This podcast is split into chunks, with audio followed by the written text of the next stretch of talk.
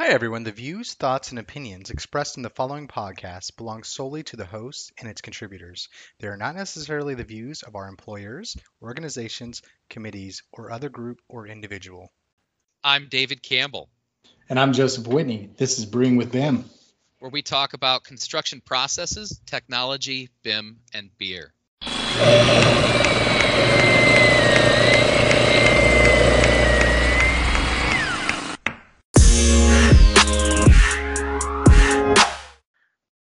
Hey everybody, welcome back to another episode of Brewing with BIM. I'm Joe Whitney, and as always with me is Dave Campbell. What's going on, Dave? Hey, not much, Joe. Glad to be back for another episode. I know, man, I know it's been too long. Before we dive into that, though, I got an important question for you. What are you drinking? Man, I am drinking a, uh, a, a staple. Uh, I am drinking an old fashioned. I haven't made an, an old fashioned for myself, and I don't even know, probably at least a few months, probably two, three months. And uh, I was like, man, this is the first Brewing with BIM episode with, in a while. I think I'm going to go with an old fashioned. Are, about you? are you what kind of whiskey is in there? Oh, I actually I went with a um oh Elijah Craig. All right, there you go, man. Yeah. Great. Good, good standby. Yep, uh, I- I am drinking. Um, trying to be healthy here, dude. Don't, don't, don't uh, knock me. Uh, I'm drinking Corona Light. Hey man, that's all right. Those, you know what I like about Coronas is they are. I mean, they are. It's a light beer, and you can actually have a few of them. I love a heavy dark beer or an IPA. You know, like a, a West Coast IPA, but man, they fill you up so fast, and then they make you feel bloated. I feel like. Uh, yeah, you can have two and then you're done for the night.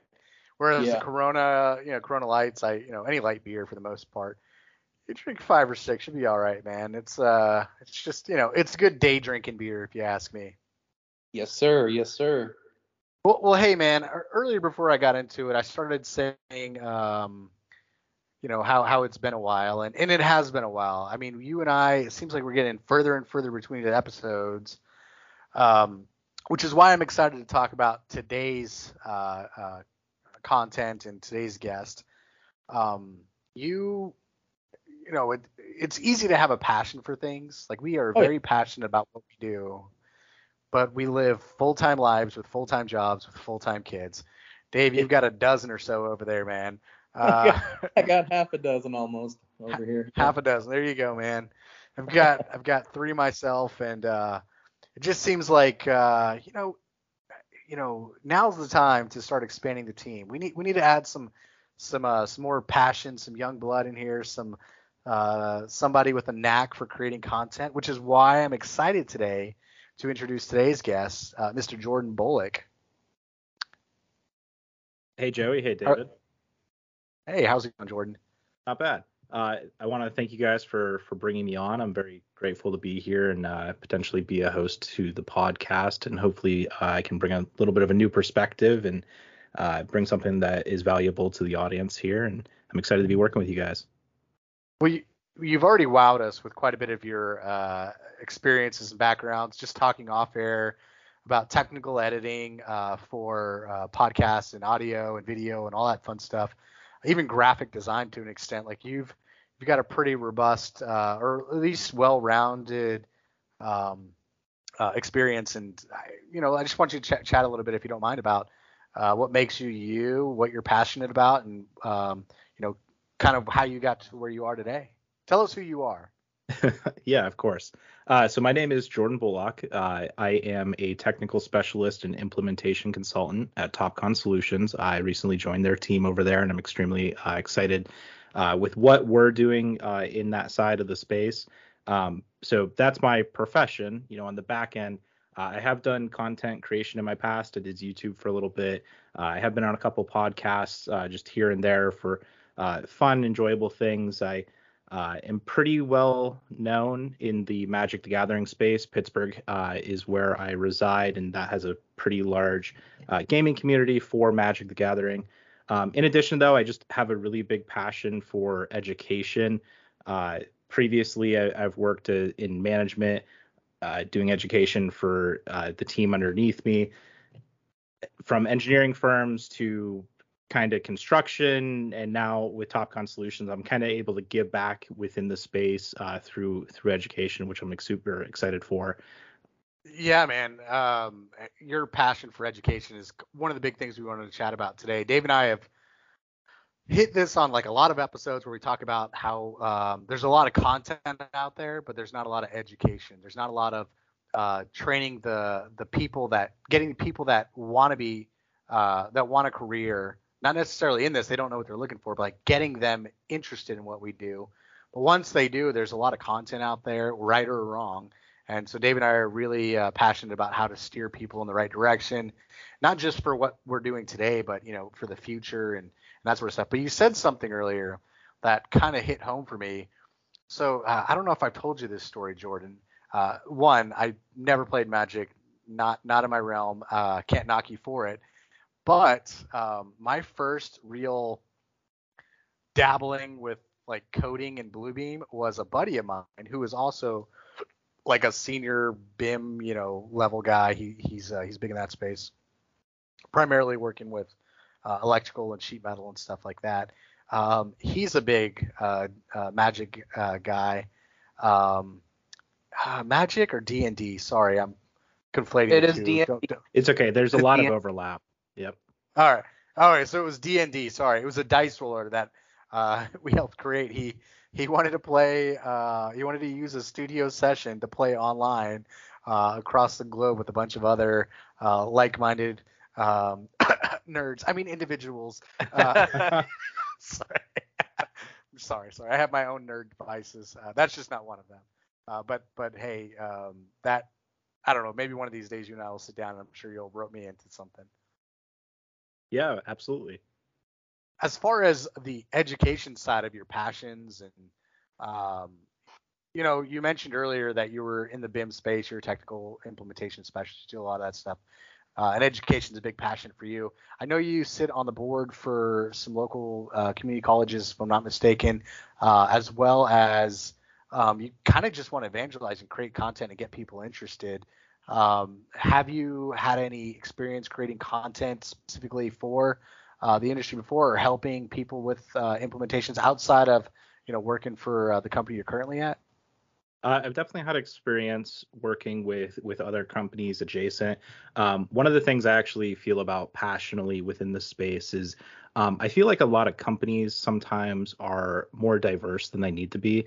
Uh, specifically talking about when we're when we're working on a particular project as a team, you know, you have everyone from uh, your civil guys to your architects to your engineers, um, and all of them sometimes are not working uh, together as closely as they should be. And one of the things I'm, I'm very passionate about is is really reaching out and building those connections between those companies and starting to talk, uh, you know, amongst amongst team members. Obviously, you're working on the same project and trying to accomplish the same goals, making the the building as efficient as possible, uh, and really making it a, a special experience for those teams. But um, actually getting to know the people you're working with, working uh, between those two companies and really building a closer relationship, especially with your local communities uh, within the AEC space, as well as other teams. So um, I, I have worked in uh, management positions before where I had opportunities to work with other BIM managers across the space. Uh, I'm extremely happy and excited with what we're doing on the user group side, Joey. Uh, really getting out and meeting your local BIM uh, teams and users within the space. And now that I'm in more of an educational position, that's one thing as we kind of go through and I'm meeting with more people in this space and, and meeting people in this space. I'm extremely excited uh, to really start building those relationships and seeing, you know, who's doing what and trying to really bring the community together, whether that's just through my own personal connections or just encouraging other people to really kind of take a step out and get to know who you're working with and and realize that you guys are all on the same team because I, I think sometimes it's easy to overlook that within the space, uh, especially if something goes wrong or you're trying to fight over, uh, you know, where something should go and uh, especially when you hit those coordination reviews, you know, who's right, who's wrong. Uh, it's just one of those silly little things that um, getting to know your teams and just being able to call them up like, hey, can we shift this wall over, you know, an additional four inches to avoid something is extremely, you know, one something I'm just passionate about and really trying to uh, looking forward to hopefully pushing later on in the space. Yeah, communication and collaboration. Again, two big things we've chatted about in the past. Um, you know, we we tend Dave and I tend to lean on like tools like uh, BIM Collaborate Pro or Autodesk Construction Cloud in general, uh, just because that's in our wheelhouse stuff we know. Um, that said, um, have you seen any other tools out there that other people are using to help bridge that gap, or do you feel that it's more about just taking an Uh, initiative and making a phone call and, and, and chatting with them? I definitely think calling up uh, your local personnel or whoever you're collaborating with and, and kind of walking through the problems, just kind of showing them. Um, you know, using the software is great, kind of jumping in there, doing clash detections, figuring out the most efficient ways to do that. That way you can see the kind of the problems early. Uh, that's definitely helpful. Uh, the software, you know, is always going to only ever going to be as good as the users using it. So um, really being able to connect users and having a little bit more conversations, I definitely think that that coordination and collaboration, like you were saying, uh, is definitely beneficial. Picking up the phone, calling your person, having a quick Zoom call or a Teams call, uh, and just showing them what's going on and really making it feel like you know you're taking five teams and really making it one team that's working on the same project as opposed to you know five separate teams trying to accomplish the same building. Yeah, I was gonna say I completely agree, man. I mean, communication and collaboration, especially in the space in the AEC industry in general, is is huge. Um, and you know, Joey and I, we've talked about that on a lot of our different podcasts. We talk about it a lot every every day. I feel like it's it's becoming a, a conversation on how we can, you know, bridge the gap, build the relationships between you know civil engineers and even you know the architect or um, someone you know digging a trench out for the utilities. Like it, it's every everyone on the project needs to be connected. And it's it's really having that oh i guess that environment to you know collaborate in but also communicate with using tools in that environment. Um, it's it's really really huge today. I mean we we're seeing more benefit from a collaborative environment as well because at the end of the day you, are right. It's it's one entire project. You can separate it out as much as you want between you know earth moving or mep or architecture or structure what have you but it is all one project i 100% agree yeah I guess I, I guess to that same point man like how many times have we been on a project or working with a customer only to hear that ah oh, you know, if so and so only move this, you know, two inches, like why are they doing it this way? It doesn't make sense. Or why do they put this here? It's like, well, have you asked them? Like why? Like have have you? You're saying that they're not understanding you, but have you taken the time to physically give them a call and acknowledge that, hey, look, this is an issue for me. Why are you doing it this way? And help me understand so that one, it makes you more efficient at your job and um, you, you know what to expect, and maybe you can educate them on hey, if you only did it this way, it makes us a lot easier, a lot better. Now, I will say that we have seen a good increase with that. We've seen over the past, I mean, in all reality, everyone, I mean, with COVID, COVID made us shift. It made us shift. It made a a need for more of a collaborative environment where people could work remotely and still be caught up and communicate in teams. Um, I mean, even to this day, Teams, Slack, there are so many different ways to enable that communication with your team right we're seeing we're seeing that is a big need and that's that's been something that you know i think the industry has been taking head on i think the other shift that you know we need to we need to also see is is more of integration in terms of you know like software or hardware um, we're seeing you know the the bim industry has shifted you know obviously we we label ifc right? IFC is a, a standardized file format. And I think I think we're trying to figure out is that you know, we're trying to figure out if that works for That's not enough, man. It's not it, enough. It's it's it's not. You know, we're trying to work it into the, the clash detection and the coordination workflows, but we're you know, a lot of times we realize we're missing one of the biggest keys uh, you know, one of the biggest pieces, I guess, of that entire model. Yes, you may have the geometry, so you may be able to do clash detection. But do you know what that geometry may lack? Information. If it lacks any metadata, at that point, you know, it, it's it may be worth one piece. It may it may fit into one workflow, but then the other pieces, you know, the other tools within our BIM toolbox here, you know, that data just does not it does not work. And I think that's that's been all the way around, right? We're seeing, you know, DWG or what is it, DXF? I think that DXF, yeah. yeah, I think that's that's the other kind of standardized. But I don't know, man.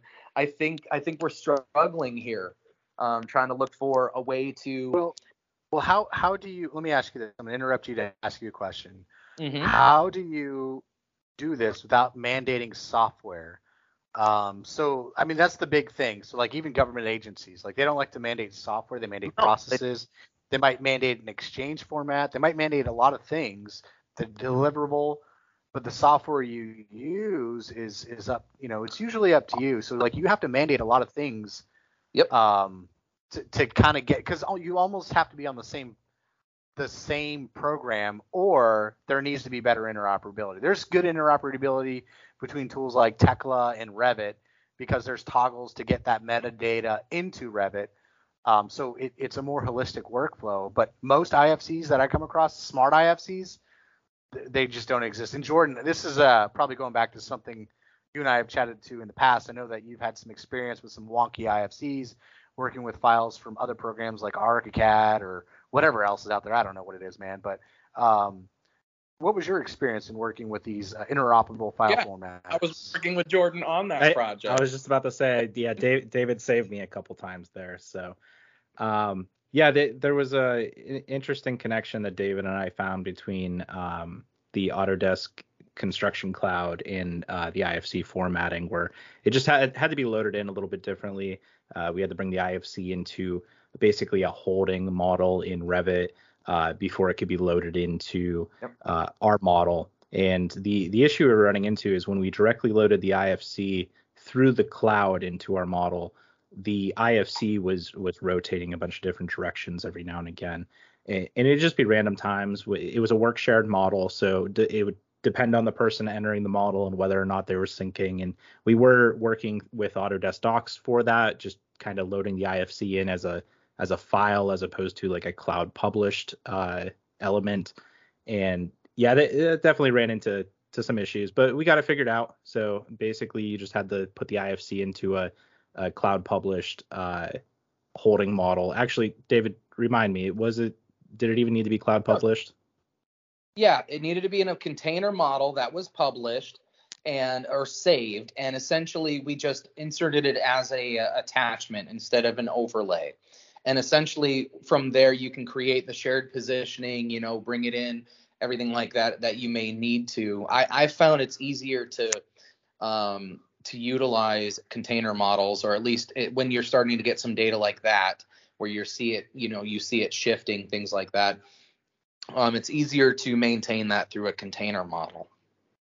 and Joey, you you brought up an interesting point about uh, you know the the softwares in general within the industry trying to collaborate within those and when people are using different soft file software types or you know BIM types of software uh, and they're exporting to different file types and trying to bring that all in. I, I really think that's just kind of a, a one area that it can definitely be improved upon uh, in, in general. But even just going back to what I was saying, I, I think it's much simpler as as far as just you know during kickoff meetings, really kind of taking note of your team, uh, kind of meeting other people within the company, and really spending in you know anyone in the industry is going to tell you straight up, you know we we don't have enough time. We're all you know grinding uh, through projects and trying to get things done uh, as efficiently as possible. I, I know kickoff meetings sometimes as well, like you know that those take time to get up to speed on everything, but really getting to know the companies you're working with on a on a regular basis and knowing the people you're working with, y- you know th- that's as simple as like we were saying earlier, you know picking up the phone and calling. Uh, how many of these projects, even small projects on a building design, you're working through a space, all of a sudden you come up and as you're working through and thinking about your design you find this one issue in this one sector and you know you might circle that or write a little note and then you might not have another you know coordination meeting with the team until a week or two later you know, a week or two later, you're going to remember that small issue. If you have that relationship and it's like an architecture and a mechanical issue where a piece of ductwork's coming through, maybe a wall is crossing over uh, at, at a corner or something like that. If you have that relationship, that might be as quick as like, hey, I know we have a meeting in a couple weeks, but you pick up the phone, you call, uh, let's just say Kate, and I pick up the phone, I call Kate, and I say, hey Kate, uh, I'm running into this issue with this piece of ductwork over this wall. You know, do you foresee any issues if we just shift the wall over a couple inches? And then, you know, you quickly take care of that between the two parties. A note's put down for the next coordination meeting, and then you know an announcement can be made then. Um, but just kind of increasing, everyone's trying to be more efficient on projects. So even just having that relationship, being able to coordinate and making sure uh, even teams or certain platforms, getting everyone kind of in like a, a general project chat. I've seen this in the architectural space where when architects are leading projects, they're actually leaning more towards uh, collaborative environments where just quick chats back and forth or uh, certain sectors of the building are kind of broken out into channels and you're able to kind of coordinate and really collaborate just through quick message channels and, and chats back and forth with with the entire you know mep fp structural architects civil everyone's kind of in that environment and really seeing the project kind of come to life in real time. And just being able to organize that information i think helps everyone and and really speeds up that process as we get more and more into uh, kind of you know a unifying BIM space, really trying to maximize the efficiencies of these projects. Yes, sir. So, um, uh, well, I guess two things. One, uh, I think architecture firms, they they're a lot their communication and collaboration aspects, especially larger firms, they're really well set up for that specifically. They have like uh, at least the larger firms that I've interacted with, you know, they have like separate studios, and each studio focuses on uh, a project or a piece of the project. They're not afraid of you know communication technology. Every one of them I know uses Slack. And I guess the second one is we must know the same Kate because one of the Kates I know, she she she has no problem with any of that stuff, and she'll just she'll just do it. So good example. Yeah, I, am Kate's the first name that came to mind, but yeah, Kate, Kate is a real person. Hey, Kate. Uh, you don't have to say it uh, where she works, but I'm assuming she works for an architecture firm. Uh, yes, sir. Here in Pittsburgh. Uh, yes, sir. We're talking about the same Kate. Perfect. We're talking about the same Kate. I think we've had this conversation prior to. Oh, okay, cool. I love it, man. I love it.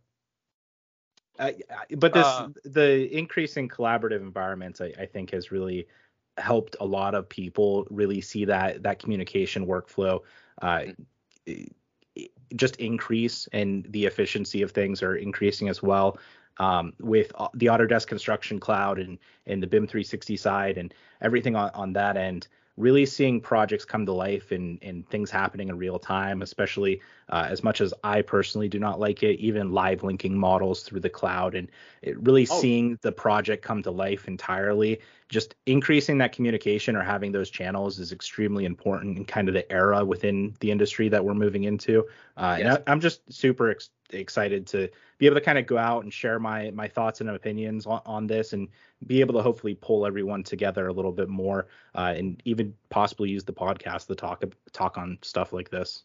Yeah, dude. I mean, it's perfect, man. When I saw when I saw the issues add-in that came out, like I was ecstatic with live linking models and being able to create an issue, have like an orb that actually populates in my model to show me exactly what they're talking about and the placement of it. And you know, the, in, the sense of management, being able to track the status of that, because of course, you know, well, I mean, I, I could say back in my day at this point, but when I first got in, dude, we were printing we were printing sets. We were printing, you know, eight and a half by eleven or eleven by seventeen sets for an architect or engineer to go through and redline and then they're handing it back to you and you're trying to go through and highlight or fix anything that you know they redlined in there. I'm all about communication like especially when we can talk about enabling it between the actual models or or the drawings or or that cde kind of space where everybody can communicate with each other you know slack or teams or what have you. But it's huge when you bring it into the actual design software itself you know what i mean like yes, Zoom calls, Teams, where we can share our screen, all that kind of stuff is awesome. But it was it I, I feel like it's an, an amazing piece when you can actually navigate people through with you. You know what I mean? Whether it's the viewer um, in in ACC or if we want to talk about Bluebeam, you know, being in a studio session and actually being able to follow someone through a PDF set as they're they're talking about markups or you know specific places where they've highlighted things. I mean, a- any way that you can help with the navigation and everybody keeping on the same page. I think while you're, you know, of course, talking about what needs to happen, the changes, I think the better, right? It's going to help everybody's experience at that point. Well, you're making it contextualized. Like when you have a drawing up front and you're saving time, right? We're not revisiting this on a Zoom call. Then I have to go back to my computer and then make those edits, you know, right then and there. It's it's just easier to deal with. Um, so I'm with you there. Um, so when Jordan uh, he mentioned something about um, ah, I lost my thought here, but uh, it was it was before like when you first started talking. We were talking about um, oh I know exactly what we're talking about. We were talking about live linking, and Yes. um, I feel like this is kind of important to talk about.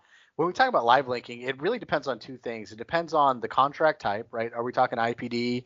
Are we talking you know, design bid build? Wh- What what is the process, and why do you why do you need to see that data when you need to see it? So there's that.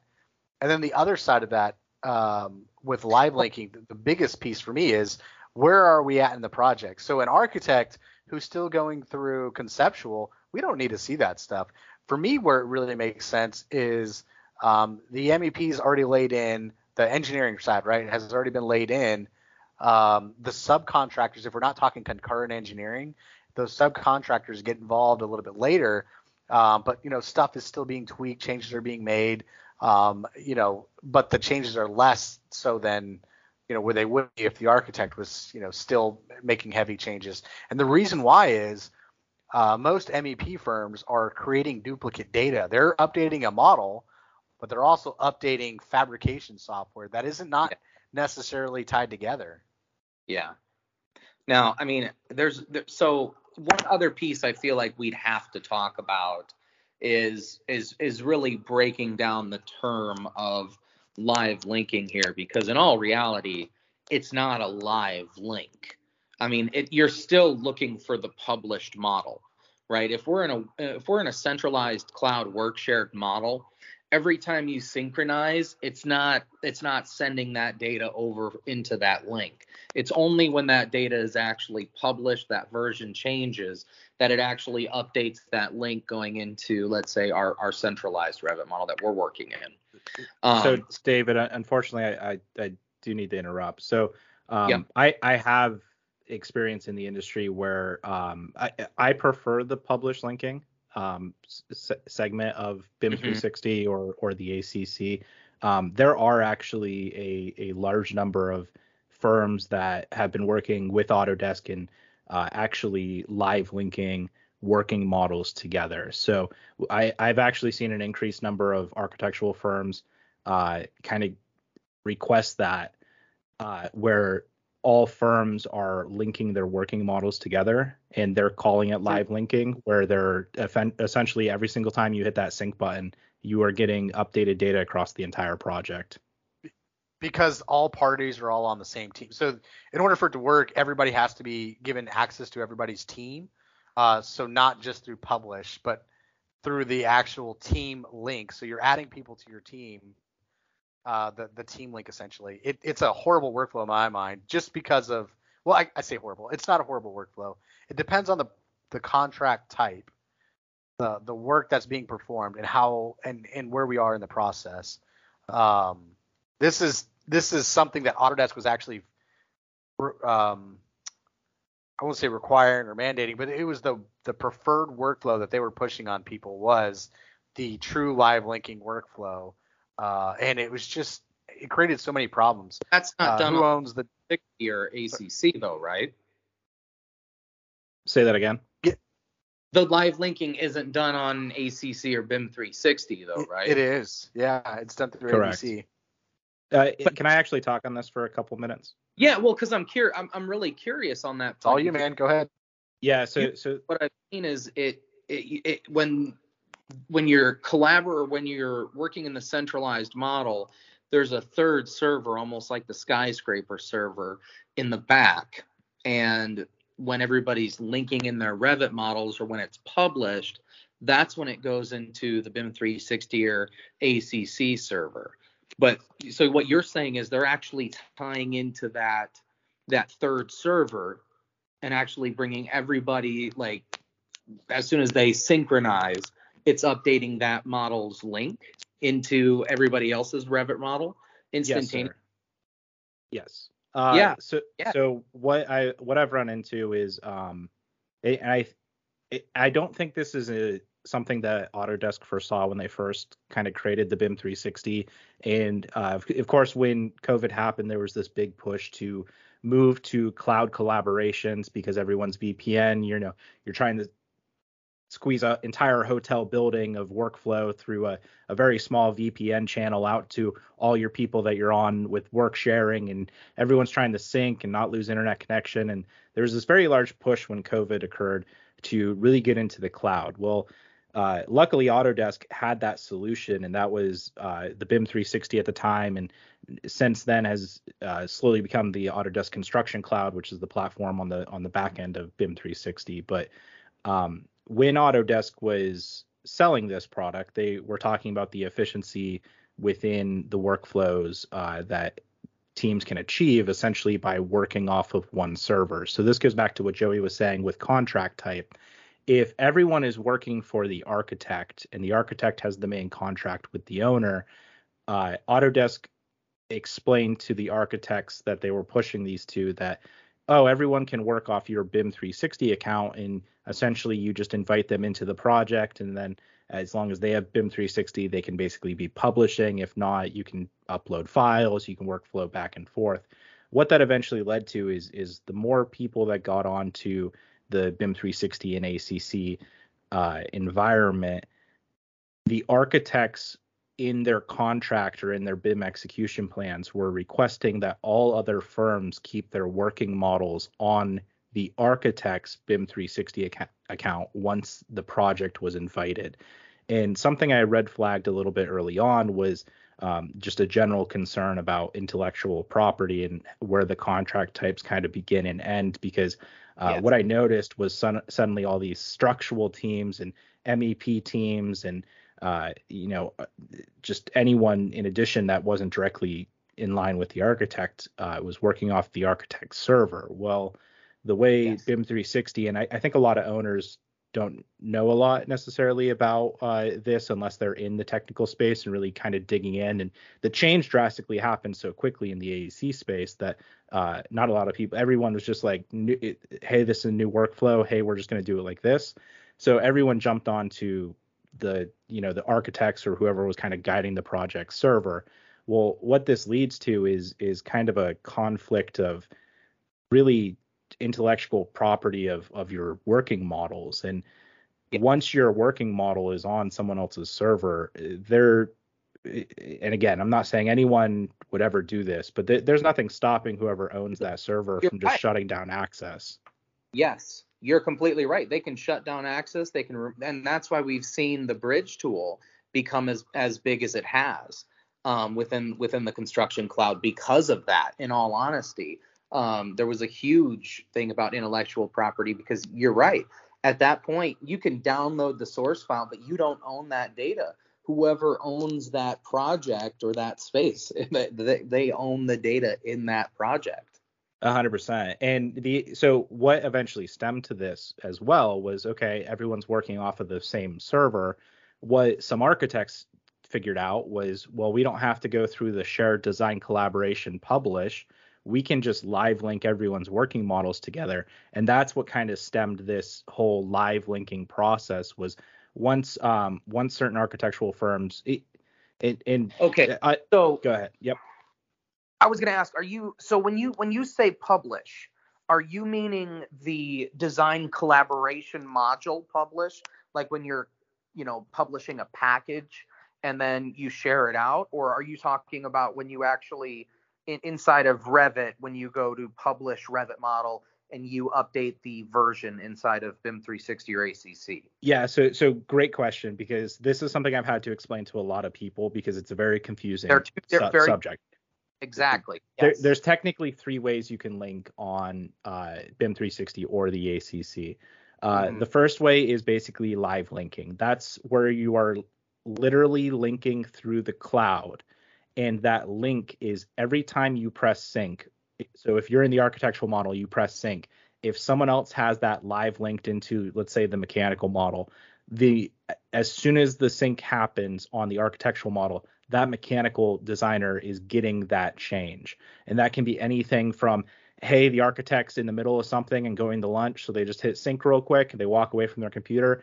All of a sudden, a wall shifts and boom, there, there's issues within the model. So um, that that's my explanation of live linking is direct sync communication between model to model.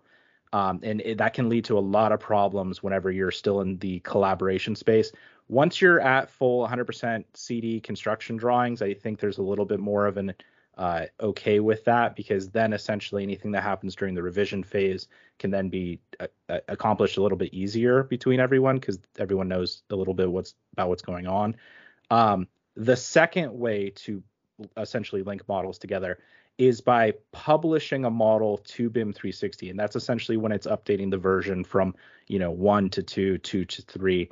That publish uh, is a, basically a backup of the model itself. However, you can see those versions change through the Autodesk construction application, and this would be like linking a file into your model, and that is one So- publish way. Go ahead. So if I can, I, I want to ask you where where where do you link the like that current is it is it you're on so you're on the same team um Correct. where are you linking from when you go to insert you know link revit is that happening within that team space within docs So Or- if yeah, that, that's a good good question for that live link. Um, Mhm. So when you're in a model, if the models all need to be cloud published models in order to achieve that live link. So as long as everyone's models are published through Revit to the cloud server, that cloud server has the communication within uh, the Docs environment that's that's directly to to uh, directly from cloud to cloud. So when you go to manage links and load, it actually takes you to an area that's called external references. And that external reference is a direct communication to the cloud environment and can only see other sister cloud published models. Yes. So once once that's linked together, that's the live linking that's occurring. That's every single time you press sync, it it's sending updates to ev- everyone that has that model linked in lively through that external reference. Roger that, yes, because otherwise, if it's a non-work shared model, they go to insert link model, they go through docs, and then they would go ahead and, and pull that in that way. But since it's work shared, it goes through external resources. So that Correct. external resources is actually making that the live link. Correct. And then, then you're talking about the so I think in in your in your um kind of situation there as you were saying the second way is to publish um to BIM 360 or ACC that updates the version. What was your third way? Correct. So then the third way is actually, uh, I- call it packaging, just to use a different term, but that is publishing the model to BIM 360 and then packaging it through design collaboration and releasing a set. And this essentially would be, uh, it would go to a mutual shared folder between teams, and then Yes. people uh, have the shared folder linked in. So this is a way where people can still publish without actually releasing documents until they actually want to. So this kind of goes to the traditional way of of a lot of companies used BIM essentially is hey an SD set or a DD set is coming up or even just a stop and plot we want to do a model exchange kind of see where everyone's at design collaboration on BIM 360 or ACC gives you that kind of tool where you can package things together and then release that package at certain intervals of the project Yes. Now there packages we think about in terms more of like milestones. yes. Uh, like you were saying, see, you know, set release that sort of stuff. Yeah. Yeah, I was gonna say the only the only other thing I would add there is it it also benefits anyone managing the data for the team because as Jordan um, referenced there, when you do publish or when you share a package within design collaboration, it goes to that shared folder. But for um, let's say managers of that team, whoever's designing in that case, they can actually go through, um, investigate that data, make sure it actually, um, let's say, is something that they want to add to their team space, and they can choose to consume that. And when they consume that package, it actually goes into that consume folder um, within their team folder, their team space itself. So there is a way that you can actually manage uh, the flow of that. Like the packaging, I feel like is is very awesome when you're trying to, like you said, control that stream of data. And if you're trying to, let's say, control what you're pulling into your team, um, if you're not wanting to exactly live link, but you're not also wanting to pull it in every time that version updates, you have that cap or they have that capability of um, consuming that package of data while exploring it and then of course choosing to consume it so they could also link it in from that consumed folder within their team space yeah and so something you brought up a few minutes ago um, that i am super excited that autodesk released was actually the bridge tool um, so what the the issue we ran into previously, and something I kind of red flagged, and a lot of firms were kind of running into once they realized, hey, our our models are on someone else's server, and we don't necessarily own that server. Um, so a lot, there's a lot of danger there. Um, and what Autodesk essentially did was it created a bridge tool on the Autodesk Construction Cloud. Um, the bridge tool is not accessible, from my understanding, on on BIM 360, just because the formatting is a little different. But any Autodesk Construction Cloud project um, is able to bridge from one server to another. So you're able to still streamline the connection of data, but essentially, if company one has a server on the ACC and company two has a server on the ACC, that bridge will let you exchange a folder, a common folder between each site, and then you're able to link to the other person's essentially shared folder, which allows you to release packages and exchange data still uniformly. And one thing we keep saying is is packaging publish. One one of the things that really incentivized a lot of people um, on BIM 360 or the ACC was as soon as that package is released, all people need to do is receive that data and it, it's all automatic. You're already linked to that folder. Your updates are occurring automatically. So what it, does is it takes the manual process of receiving data or sending data between companies, it takes that out. So it allows everyone just to release a package and it's a, a couple buttons, it clicks, and boom, everyone has that updated data. And that was one of the incentives to actually using those tools. But with the interop- interoperability uh, between sites with this bridge tool, you're able to still own your models. You don't have to work off someone else's server, but you can still get that common update and share of data across companies uh, pretty seamlessly. Uh, so I'm super excited that Autodesk released that bridge feature within it, uh, yeah. and ho- I'm hoping to kind of go through and, and help people understand that a little bit better.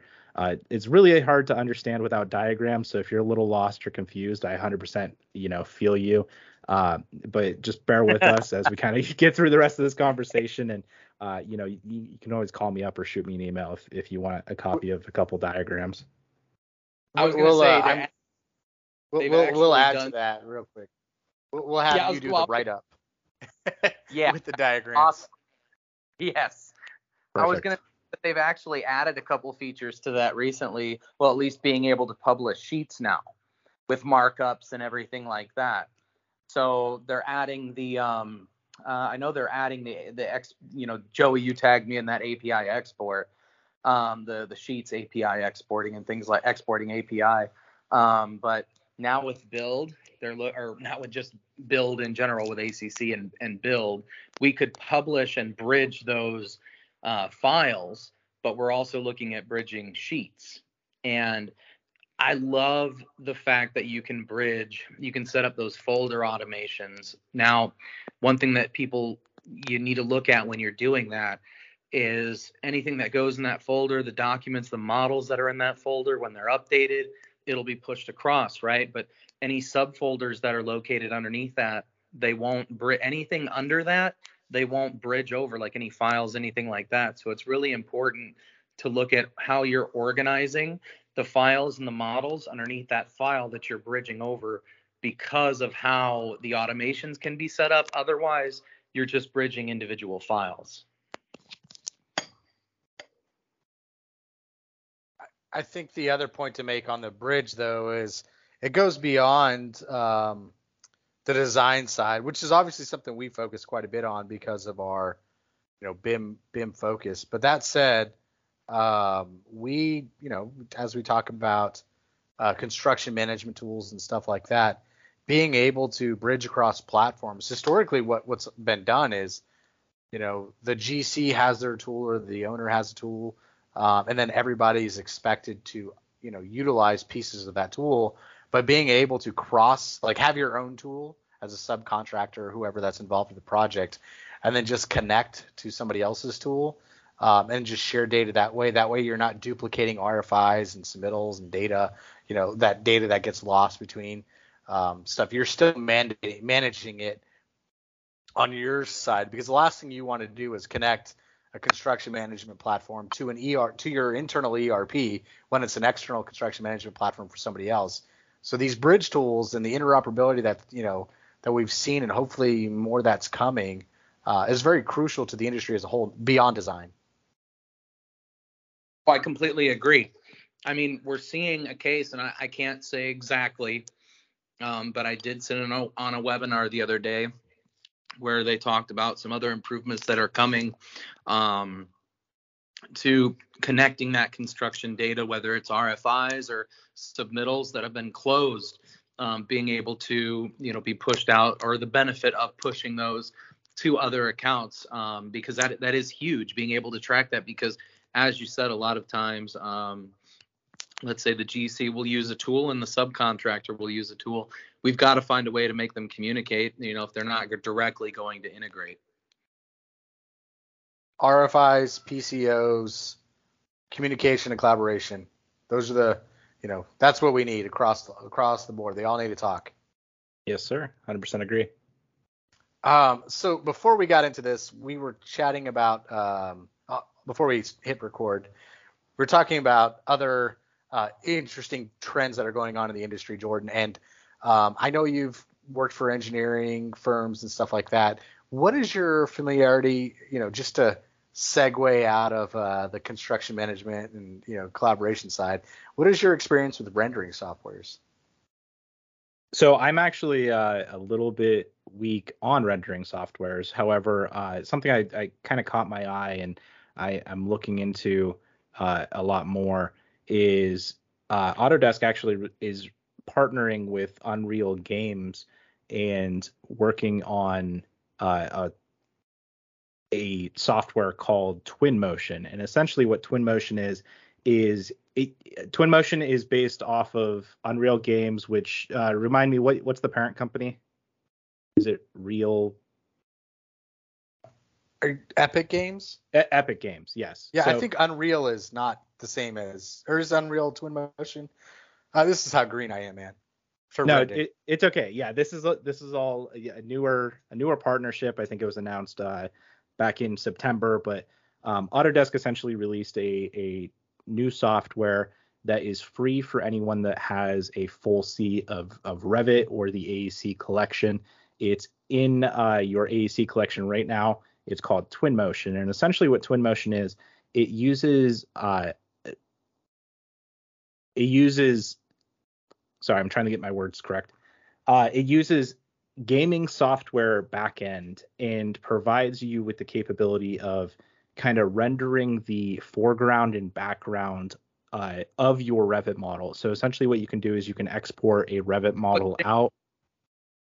Right. Go ahead. What'd you say? Oh, kind of like what Stingray used to be when we had the Revit viewer and, and I think yeah, I was thinking about the same thing. It's it's that but on steroids because it's it's video games, man. Like, have you? I'm a video gamer, dude. Playing Call of Duty, that when they're I mean, loading, that looks mean, real. If we're if we're talking like 007 Goldeneye, I think Steel, uh, I, I think I think Stingray. there, you know, Revit Live. I think I think it Stay tuned. They're coming out with another 007 GoldenEye. I'm already excited for it. Sorry. Sorry to derail the conversation. no, you're you're good. You're good. So so yes, Tw- Twinmotion is essentially a gaming rendering software, and it allows you to take your Revit model uh, and all the materials essentially that your Revit model has, export it out, and bring it into this gaming software.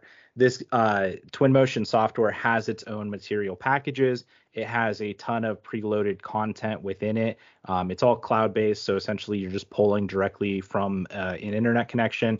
And basically, picture uh, simplifying it down, eh, not necessarily Call of, Call of Duty level, but picture it basically when you're building a house on on Sims is really what it kind of looked like. Uh, you're able to kind of go through your your painting tree. eh, I say painting in a general term. You have a Bob Ross. yeah, yeah, yeah, Bob Ross painting trees uh, in the background. Um, Little happy. you, you, you have a you have a paintbrush where you can grab a tool. You can you can actually uh, build very specific group combinations. So one of the unique features, uh, they were building a a forest and they were able to grab uh, shrubbery, a couple different tree types, and uh, a couple just random you know sticks or branches. And in this paint tool, it painted the group. So it actually randomized the content within the group and they were able to kind of paint through and, and make the forest extremely realistic. So if you have a model or a rendering that you're able to do or you want to do, um, this gives you a whole new level of capabilities within the gaming uh, software, essentially of Twinmotion. You're also able to add in moving features. So if you want car paths, you can move. Uh, you can have a car drive through uh, people walking, people talking, and in a few minutes, you quickly have this entire rendering graphic and capabilities. There's a huge material library package as well, and it will interact with your Revit model um, to the extent of the, the Revit model that you loaded in. You can change the material types of that model once it's in Twinmotion. Um, I asked the question, I don't recall if I got an answer to it, um, but I did ask if the changed material library could be re-exported out to uh, essentially Revit. That way, the material types that were changed stay the same. I I don't know if it can do that, but I can we can definitely look into that. Um, but yeah, Twinmotion just changes the game. And while I personally haven't had an experience before in in rendering, this really excited me. Just uh, it seems really intuitive and easy to use. It's free for anyone that has Revit or the AEC collection at the moment, and it's something huge that's coming to the industry in the coming months. I'd be curious. Are you um if it would sorry, if it VR at all or AR MR. Um, if it Oh yeah. connects yeah. I, I believe it does. Yeah, they, they were Yeah, it saying. does. y- Yep. So that was the big push for it. Is uh, so Autodesk has acquired um, uh, the Wild uh, VR company. Um, I think with that was another one. Uh, maybe it was tied together. I don't remember, but I believe there was two different VR applications. Um, and anyways, the the whole big you know thing is, hey, let's get into rendering. Let's tie this to VR. Autodesk's foray with the uh, Stingray engine and even 3ds Max and Maya. So for those that have experience um, rendering, they're probably not um, unfamiliar, I guess I would say, with the tools used in um, video games and movies and stuff. Because I mean, those are 3ds Max, Maya. Those are those are tools that are are pretty synonymous. What they're giving us though with uh, Twinmotion though is cloud um, rendering, you know, stuff like that. So uh, you're not, you know, having to build a server farm and you know cripple a bunch of machines. Um, also, they're giving you a cleaner UI, ease of use. All this stuff is pretty um, easy, where you don't have to be a specialist in de- in developing video games. They're they're you know they're pretty easy to use tools. Um, like Jordan was saying, you know, grouping and, and, and the whatnot. I think um, there's a story to be told here as a whole package and creating uh, content from Revit, pushing it up through um, uh, Twinmotion, and creating that AR VR connectivity. Um, and I, I don't know, I haven't seen anything yet outside of uh, some buddies at Autodesk putting together some content, but I think I think there's some really cool stuff that we could show off between them all if you guys are up for it. 100%. Yeah. Or I'll do it. It's not a big deal. no, I down. I oh I didn't. I was I was waiting for somebody to say something. I I said I'm down. I'm down to Yeah, try. I think I think we all blipped out for a second, but yeah, no, 100%. Uh, it sounds great, Joey. Well, perfect. Well, I don't know about you guys, but um, I think my afternoon chores are starting to catch up to me now, and this has been a great episode. I, I don't know how much further you guys want to take it, but I'm I'm happy where we are, and I look forward to uh, creating more content with uh, Jordan now on board and getting more regular um, schedules with our episodes. Thank you. Yeah, I'm super excited and grateful to to be here. I want to thank you both for obviously having me on. I, I do want to say one final thing, and and this is more just me talking a little bit more personally, so the the audience knows me. Uh, thank you, obviously, if you guys have gotten this far in the episode. Uh, I do have a chance to uh, ramble every now and again, so hopefully Joey and David will uh, keep me, you know, in tune there.